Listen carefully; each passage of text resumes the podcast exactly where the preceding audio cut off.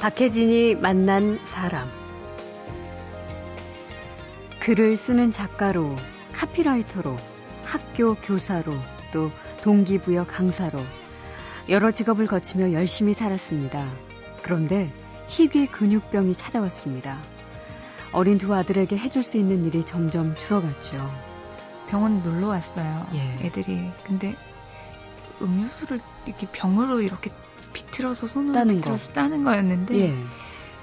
엄마 이거 따주세요. 음, 주는데 그걸 못, 못 따주는 거예요. 아, 다른 엄마들한테 너무나 쉬운 일들이잖아요. 음. 그런 것들이. 근데 엄마가 못 해주는 게 정말 많겠구나. 예. 음, 그런 생각이 들어서 중증 근무력증에 중증 천식이 겹쳤고 뇌하수체 선종이란 뇌질환까지 기침은 그치지 않고 식사는 과즙으로 대신해야 합니다. 사랑하는 아이들에게 글을 써야 했습니다.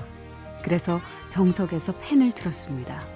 재원아 승원아 살다가 문득 지도큐도 엄마가 그리워서 눈물 나는 날이 있을 거야 부탁할 건데 그런 날이 오면 울지 말고 엄마가 웃고 찍은 사진들 그리고 너희와 함께한 행복한 모습의 사진들을 한 번씩만 봐주었으면 해.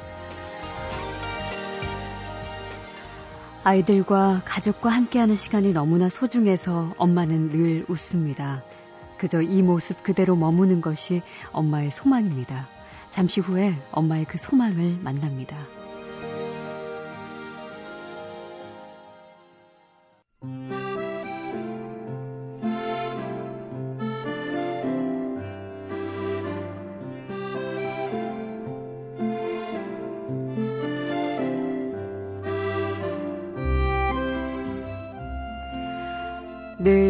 늘 병석에 계셨던 어머니의 창백한 얼굴. 어머니는 기운이 없었지만 나를 늘 꼭 안아주셨다. 건강이 좋지 않았던 어머니를 두신 분들은 어린 시절 이런 기억들을 가지고 있을 겁니다. 그런데 정작 그 당시 어머니 본인의 마음이 어떤 상태였는지 자신들은 잘 정확하게 헤아리거나 기억하지 못하죠. 오늘 만날 손님은 몸이 좀 아픈 어머니입니다. 어느 날 갑자기 찾아온 중증 근무력증과 심한 천식, 그리고 뇌하수체 선종 등 치료가 어려운 희귀병과 싸우는 변혜정 씨인데요. 건강 때문에 두 아들에게 해주지 못하는 것들에 대한 미안함, 그리고 혹시 모를 미래를 생각하며 병석에서 두 아들에게 편지를 썼고요. 그 글들을 최근 책으로 펴냈습니다. 몇 달 전엔 한 TV 프로그램에서 그 아픈 몸을 이끌고 출연하셔서 두 아들에게 노래를 불러주는 장면으로 화제가 돼서 변혜정 씨를 기억하는 분들도 많이 계실 겁니다. 만나보죠. 반갑습니다. 네, 안녕하세요. 예. 미인이세요. 고우세요. 정말로. 저 철이 없어서 그런 말씀 해주시면 진짜인 줄 압니다. 뭐 아시는 분들도 계실 거고요. 나 특별한 사연, 따뜻한 사연 가진 분이라서 정말 저도 만나 뵙고 싶었거든요. 근데 출연 부탁하기가 조금 어려웠어요. 그, 괜히 죄송하기도 하고 그런데 흔쾌히 생각해 주셔서 정말 감사합니다. 아, 저야 영광이죠. 최고의 미인으로 알려진 아나운서 아이고, 앞에서 어떻게 합니다. 아이고 뵈러 왔습니다. 감사합니다. 딱 만나 뵀을 때 첫인상 그리고 또 TV에서 뵀을 때 인상 그리고 네. 이제 제가 책을 먼저 받아보고 아, 조금 예. 읽었는데 어떤 느낌이었냐면 굉장히 어, 삶을 적극적으로 살아내고 또 사랑하는 분이라는 그런 느낌 받았거든요. 네. 사정이 허락하는 한 뭐든지 해보겠다 이런 생각을 하고 계신 것 같은 느낌. 어, 그럼요. 예. 제가 어렵고 힘들다라고 해서 피하면 저희 아이들도 그럴 수 있으니까 할 수 있으면 최선을 다해서 다른 사람들에게 폐가 되지 않는 한에서는 네. 해보려고 합니다. 예. 제가 첫 부분에 잠깐 지금 앓고 계신 병에 대해서 설명을 드렸는데, 어, 잘 모르는 그 병이라서 근무력증, 뭐 천식은 좀 알고 있고요. 뇌하수체 선종. 어떻게 몸에 불편하신 건가요? 제가 책에도 썼지만 음. 그그 매일 교통사고를 당하는 것과 같은 느낌이다라고 표현을 네. 했는데 어, 근무력증 같은 경우는 정말 희귀 질환 중에 저는 더 희귀한 케이스라고 하더라고요. 음. 그러니까 신경 전달 물질 때문에 네. 괜찮다가도 힘이 빠지곤 하는 그런 병인데요. 갑자기? 신경과 예 질병이라고는 하는데 예. 이유는 모른다고 하더라고요. 음. 면역 질환이어서. 예. 그런데 대부분의 환자들은 약으로 완치까지는 아니지만 그 증상이 조절은 되는 상황인데 네. 제 경우는 그게 해당이 되지 않아서 음. 어떤 약도 잘 듣지 않는 상황이어서 좀 어려운 거고요. 네. 또 특히 천식에 좋은 약이 근무력증에 나쁘고 아, 그래요? 예, 근무력증에 좋은 약이 천식에는 나빠져서 음. 나쁜 영향을 미쳐서 그 두 가지가 지금 동시에 있으니까. 그러니까요. 그래서 뭐 하나를 치료 입원해서 신경과를 치료하고 나면 예. 천식 때문에 내과 질환을 보게 되고 음. 그게 계속 반복하다 보니까 또 합병증이 계속 늘어나게 네, 되고 네. 예, 그렇게 되는 상황이어서요. 음. 저는 좋아지지가 않고 계속 한곳한 곳씩 나빠지는 상황인 아, 거죠. 그럼 매일매일 내 몸에 있는 근육이 점점 약해지고 퇴화되는 그런 그렇죠. 경우. 그래서 음. 처음에는 어느 정도 움직이고 일상생활도 가능하고 운전도 네. 할 정도였는데 예. 이제는 뭐 다리나 팔이나 이런 힘이 많이 약해져서 음. 그렇고요. 또 소화기관도 많이 떨어져서 네. 식사를 못 하게 되고 아, 그럼 식사를 지금은 예, 죽이나 뭐 과일 갈아서 마시거나 그래요. 네, 근데 이제 삼키는 것도 또 문제가 생겨서 음. 잘못 삼키면 살에 들리고 이제 폐렴이 오고 그런 네. 상황이죠. 그래서 예, 예. 많이 조심하고는 있어요. 음. 노력하려고 하고요. 제가 이렇게 사실 앞에서 직접 뵀을 때는 네. 웃는 모습도 예쁘시고 그래서 그런지 정말 그렇게 말씀을 안 하시면 전혀 느끼지 못할 정도로 대부분 환자 같지 않다고 그러세요. 그러니까요. 네. 음. 그런데 아, 이러다가도 사실 좀 힘들 때는 음. 이불 뒤집어 쓰고 다른 환자들하고 똑같아요. 막 네. 울다가 근데 제가 힘들면 제 주변 가족들도 그렇고 음. 지인들이 더 힘들어하니까 네. 가급적이면 힘든 것보단 좋은 생각 하고 있죠. 예. 그 투병 생활을 그럼 이렇게 하신 게 얼마나 되신 거죠? 어, 한 8년? 9년 8년. 돼가는 것 같은데요, 이제. 아유, 예. 꽤 기네요. 네. 음. 제일 마음이 아픈 건 지금 사실 그 지금 인터뷰를 하고 있는 테이블 위에 약을 올려놓고 하셔가지고 제가 아, 기침 나올까봐. 기침 나올까봐 네. 여차하면 약 드시려고 네. 언제든지 혹시 조금 불편하시거나 그러면은 네. 편하게 말씀해 주세요. 네. 네. 어, 그러면 지금 병원에 입원하신 상태는 아니시고 통원 치료를 하시는 중인가요? 네. 매일? 네, 매일요. 어, 하루에 네 번 정도. 하루 네 번. 네. 몰핀이랑 또 구토억제제랑 예. 또 이렇게 가래뱉는 게 잘 안 되니까 어, 폐렴 생길까봐 거담제랑 예. 을 매일 맞고요. 하루에 네 번. 그네 번이라는 네. 거는 그 약의 효과 지속 시간이 네네. 있기 때문에 그런 거예요? 그렇죠. 그거 매일 맞아야 되고 또 염증이 자주 생겨요. 면역이 음. 떨어지니까. 그래서 항생제 이게 아까 말씀드렸듯이 먹는 게 잘 안 되니까 예, 예. 먹는 치료보다는 주사 치료가 효과가 좋아서 음. 항생제도 맞아야 되고 해서요. 아, 오늘 사실 오실 때 정말 건장하고 아주 멋진 두 아드님과 함께 왔는데요. 큰 아드님 이름은 재원이, 그리고 둘째는 승원이죠. 네. 굉장히 잘생겼네요. 아, 그 말씀 들으러 역시 제가 어머, 사실 데리고 왔습니다. 어머니들은 마음이 다 똑같죠. 그, 저렇게 정말 예쁘고 멋진 두 아드님에게 하고 싶은 말을 그동안 병석에서 이제 편지로 쓰고, 그거를 책으로 좀 엮어서 나왔는데, 꽤 커요. 지금 두 아드님, 재원이, 승원이. 아, 그게 지금 몇 살이에요? 지금 중학교 1학년이고 예. 한해 일찍 들어간 둘째가 6학년인데요. 아. 원래는 5학년 나이죠. 그래요, 예. 근데 제가 그 책을 쓸 때는 1학년, 2학년이었어요. 초등학교 1, 2학년? 네. 어. 사실은 그 책이 지금 출간이 됐지만 2003년도인가 4년도에 제가 음. 아주 위험한 수술을 할 때에 네. 수술을 결정하기조차 힘든 상황이었거든요. 아주 음. 깨어나기 힘든 상황 이 올 수도 있다라고 해서 예. 그래서 그 수술을 준비할 때까지 한한 달인가 보름인가 시간이 있었어요. 음. 살다 보면 저도 늘 커서도 엄마를 찾았거든요. 네. 시집 가서도. 이 아이들도 크다 보면 엄마가 필요한 순간이 있겠다 생각이 들더라고요. 그래서 아이들한테 엄마가 해줄 수 있는 여러 가지 엄마가 필요한 상황들을 생각을 해보고 거기에 대한 답을 쭉 썼었어요. 음. 그때는 저 친구들이 너무 어렸었으니까 지금은 막 여드름도 났지만 음. 여드름 난 것도 고민일 수 있잖아요. 그렇죠. 사춘기 때. 네. 그래서 그런 것들 사소한 것 하나하나까지 다 써서 했죠. 아드님 얘기하면서 또 그때 글 쓸 때 생각 떠오르시나 봐요. 눈시울이 붉게. 음, 근데 그때도 말씀하셨던 대로 굉장히 스스로 결정하기조차 어려운 상황이었기 때문에 글을 쓰는 것 또한 네. 그렇게 쉽지 않았을 것 같은데. 그렇죠. 예. 그 수술할 때까지 한 1년을 거의 중환자실 왔다 갔다 하면서 음. 지금 뭐 침대에서도 못 내려오고 그때는 있었을 예. 때고 예. 예. 많이 안 좋았었던 때여서 음. 힘들었지만 뭐 저보다 더 힘든 환자들 많았으니까 네.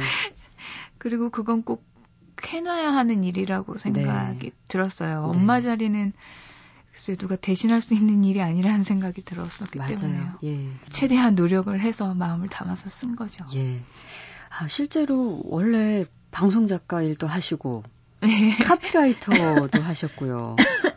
또 교사, 동기부여 강사 이렇게 아주 여러 가지 일도 하셨다고 네. 알고 있어요. 그리고 원래 술도 굉장히 잘 드시는 굉장히 갈갈한 여성. 어, 막 학창 시절에는 테니스도 하시고 수영에 뭐 성악 뭐 이런 거 하실 만큼 굉장히 활달하고 집안도 사정도 좋으셨고 아버님도 꽤 고위공직자 그렇죠. 맞죠? 예. 네. 예.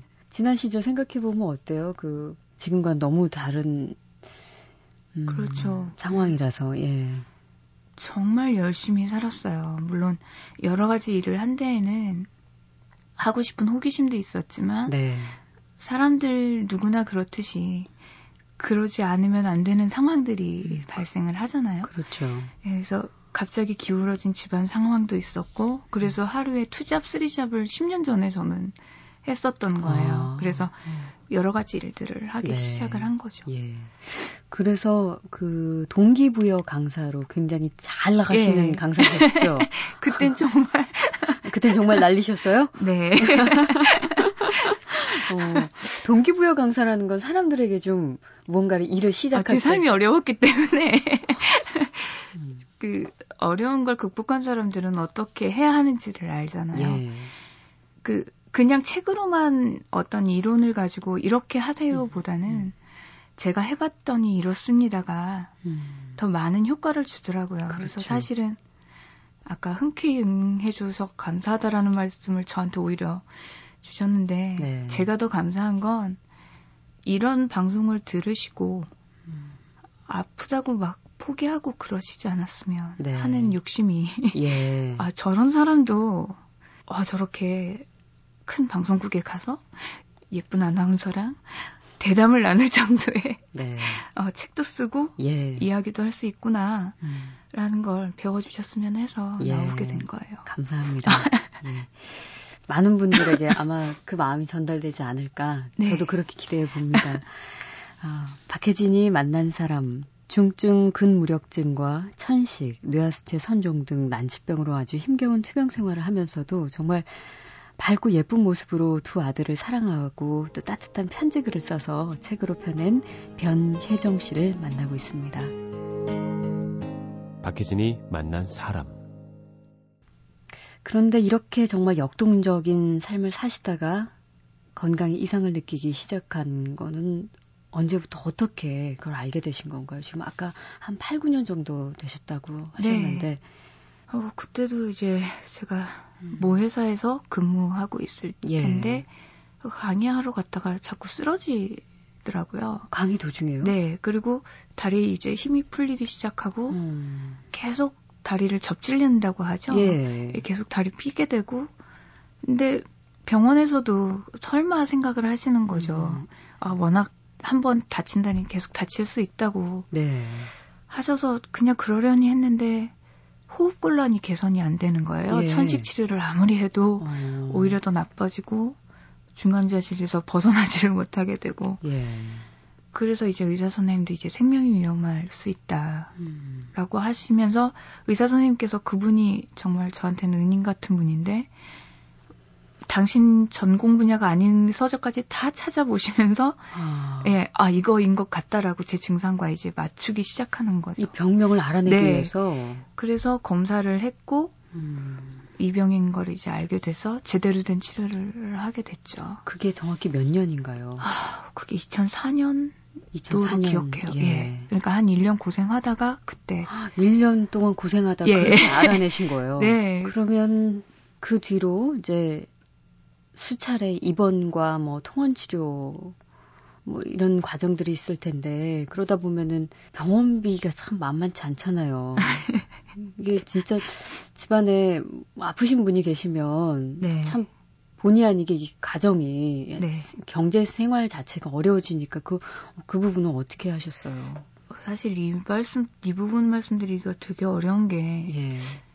어떤 방송에서 이 얘기를 했다가 음. 어, 희귀질환 보험 처리 다 되는데 무슨 음, 소리냐. 음. 사기친다. 뭐 이런 얘기들을 막 올리셨더라고요. 그래요? 네. 예. 근데 어, 그게 혜택이 된 지 또 몇 년 안 될 뿐더러 음. 제가 앓고 있는 병은 아까 말씀드렸듯이 약이 거의 없기 때문에 예. 비보험되는 약들이 많아요. 그게 많이 부담이 됐었어요. 음. 그래서 부모님들도 사실은 지금 칠순이 다 돼 가시는데 예. 아직도 이 일을 하고 계세요. 제 병원비 음. 부담을 좀 같이 나눠 주신다고. 예. 예. 그러니까 가족들이 사실은 저보다 더 음. 많이 힘들었지 싶어요. 그 문제는. 그 1년에 그러면 이 비보험되는 약값 비롯해서 치료비 이런 게 어느 정도나 들어가는 거예요? 그러니까 그게 이제 보험되기 전에는 정말 1년에 1억이 넘었었어요. 예. 특히 중환자실, 예, 중환자실 들어가면 아마 그 호흡기 달아보신 분들은 아실 네. 텐데 네. 하루에 40만 원 이렇게 나왔었거든요. 그러니까 그런 비용도 그렇고 그 주사 하나 맞는 게 우리 손바닥만한 게 4만 5천 원 한 병에 그러는데 그걸 한 텀 맞으려면 한 30병 이상을 맞아야 해요. 근데 그게 비보험이에요. 그걸 한 달에 매달 맞았어야 됐으니까 예, 예. 그 약값만 해도 2, 300만 원이 훌쩍 넘는 그러니까요. 거예요. 그러니까 치료 비용이 정말 만만치 않게 나오죠. 음. 참, 뭐, 경제적인 어려움이 추가적으로 더 스트레스로 오고. 예. 괜찮으세요? 네. 예. 몸의 통증은 또 더 극심하고 이럴 때, 어, 절대 그런 생각을 하면 안 되겠다. 왜냐면 정말 사랑하는 두 아들이 있고 남편이 있고 또 부모님이 있기에 그럼에도 불구하고 너무 힘들어서 음, 나쁜 생각 하신 적이 있으신가요? 어, 그거 없다 그러면 진짜 거짓말일 거예요. 중증 질환 알고 계신 분들은 사람들은 그제 택시 타고 가면 택시 아저씨들 막 자살 보도 이런 거 나오면 예. 그 정신으로 살지 음, 음. 이 말씀을 하세요. 그렇죠. 사실은 저도 그랬어요. 음. 죽을 각오로 살면 뭐든 못해 이랬는데요. 예, 예. 정말 죽고 싶을 때가 음. 통증을 말로 표현하기 어려울 만큼의 통증이 음. 있고 또 제가 죽지 않으면 어떤 가족이 치료를 포기하겠어요. 이건 내가 죽어야 끝이 난다는 생각이 예. 계속 들더라고요. 그것 때문에 부모님도 어려워지시고 남편도 어려워지고 가족들 형제들 다 고생하는 걸 볼 때마다 음. 겉으로는 웃지만 그래 이거는 내가 죽어야 그래야 끝나 라는 생각이 너무나 간절히 들어서 하나님께 기도했어요. 아니 제가 여기서 끝내고 싶은데 아이들한테 자살한 엄마라는 얘기를 남겨주고 싶진 않습니다. 제발 저 더 이상 삶에 욕심 부리지 않게 이제 이제는 그만 데려가 주세요라고 그런 생각하게 돼요. 지금도 뭐 정말 엄마의 자리 지켜주고 싶지만 사실은 저 때문에 방학을 했는데도 애들이 병원 따라다니느라고 어디 가지를 못해요. 네. 학원도 못 다니고 아무것도 배우지도 못하고 이런 걸 볼 때마다 남편도 집에 있고 이러니까 아 내가 정말 짐이 되면 안 되는데 더는 안 되는데라는 생각이 들죠. 예. 통증이 괴롭고 이런 것보다도 사실은 그런 것 때문에 너무 가슴이 아파서 예. 삶을 포기하고 싶어질 때가 있어요. 음, 괜한 질문 드렸습니다. 아, 아닙니다. 네. 어, 이렇게 음, 힘겨운 투변 생활 중에도 사랑하는 두 아들에 대한 음, 특별한 사랑 그리고 저 깊은 곳에 있는 삶에 대한 애정 이런 것들을 편지 글로 묶어서 책으로 내셨습니다. 변혜정 씨와 이야기 나누고 있습니다. 스튜디오 밖에 아까 재원이하고 승원이 두 네. 아드님이 있었잖아요. 네. 굉장히 개구쟁이들이에요. 아, 통제가 안 됩니다. 남들이 그래요. 어, 너 엄마 아픈 거 맞아?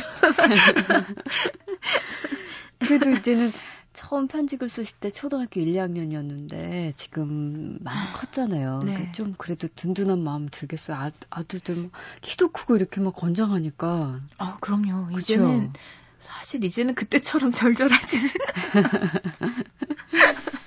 아, 그때는 너무 정말 미안했어요. 그러니까 예. 유치원 졸업식도 못 가고 음. 둘째는 입학식을 형 손 붙잡고 갔거든요. 그래요. 네. 예. 2학년짜리가 1학년 입학식 손을 붙잡고 음, 간 거예요. 음. 그래도 불평 없이 그렇게 했어요. 네, 전혀. 기특하네요. 그러니까 진짜. 아 정말 미안해요. 그래서 음. 제가 공부 못 해도 봐주고 있어요. 전혀. 어, 책에 담긴 편지만 해도 수십 통이에요. 그동안 네. 쓰신 게 이제 아이들이 커서 맞을 수 있는 상황들을 굉장히 자세하게 구체적으로 생각하며 쓰셨어요. 아까 말씀하신 것 중에 왜 여드름이 날 경우에 네. 어떻게 해야 되나 뭐 그런 것들 한 구절을 저희가 직접 살짝 읽어 주실 수 있을까 부탁을 드릴 수 있을까요? 괜찮으시다면 제 목소리가 그리 썩 좋지 않아서 아주 아름답습니다. 걱정 안 하셔도 됩니다. 아, 근데 이제 울것 같아요. 이거 진짜 읽으면. 아, 그럼 어떻게 하죠, 그러면? 보는 것만. 너무 많이, 희정 씨를 자꾸 눈물 흘리게 하는 것 같아가지고. 아, 저를 이렇게 울리시나. 네, 조금만 한번 해보겠습니다. 예. 아, 재원아, 승원아. 살다가 문득 지도큐도 엄마가 그리워서 눈물 나는 날이 있을 거야. 부탁할 건데 그런 날이 오면 울지 말고 엄마가 웃고 찍은 사진들 그리고 너희와 함께한 행복한 모습의 사진들을 한 번씩만 봐주었으면 해.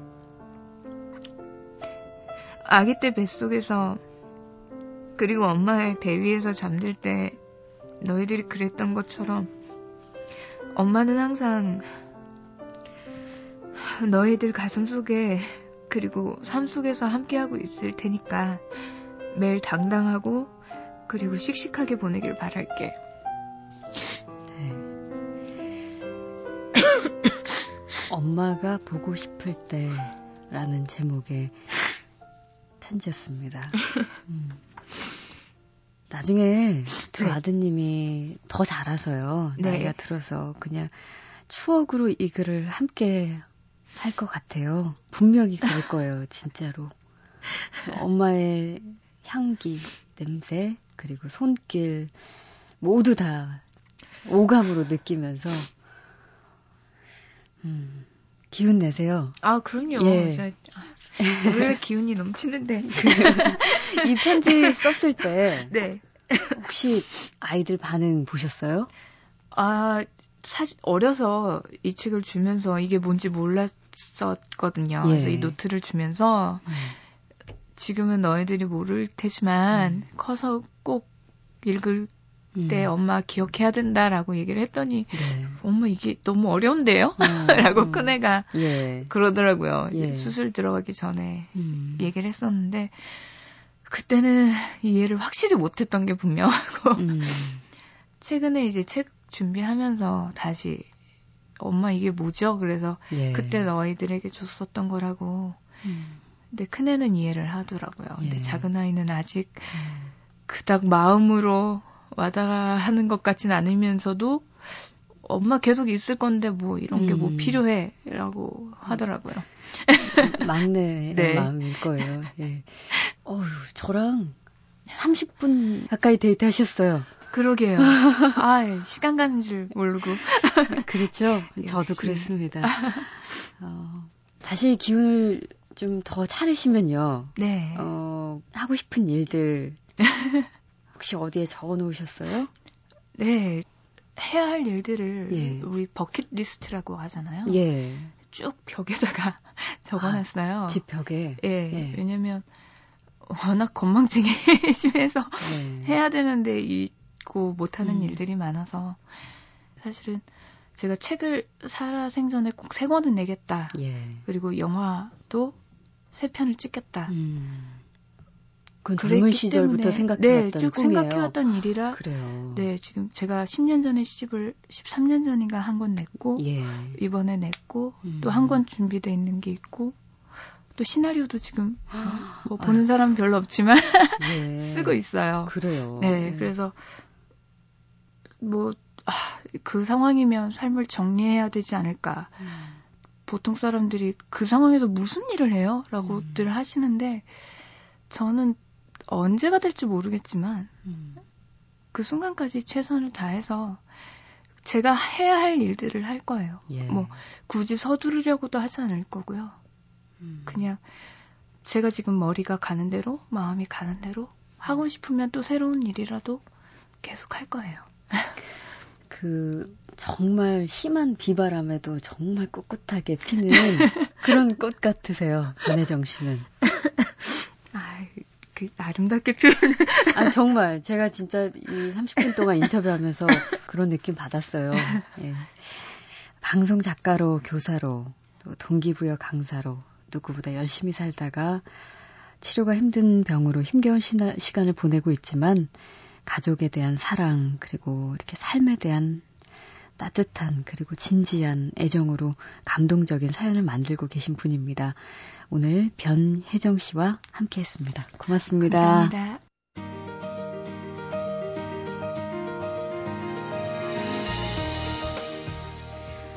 박혜진이 만난 사람 오늘 순서는 여기까지입니다. 내일 다시 오겠습니다.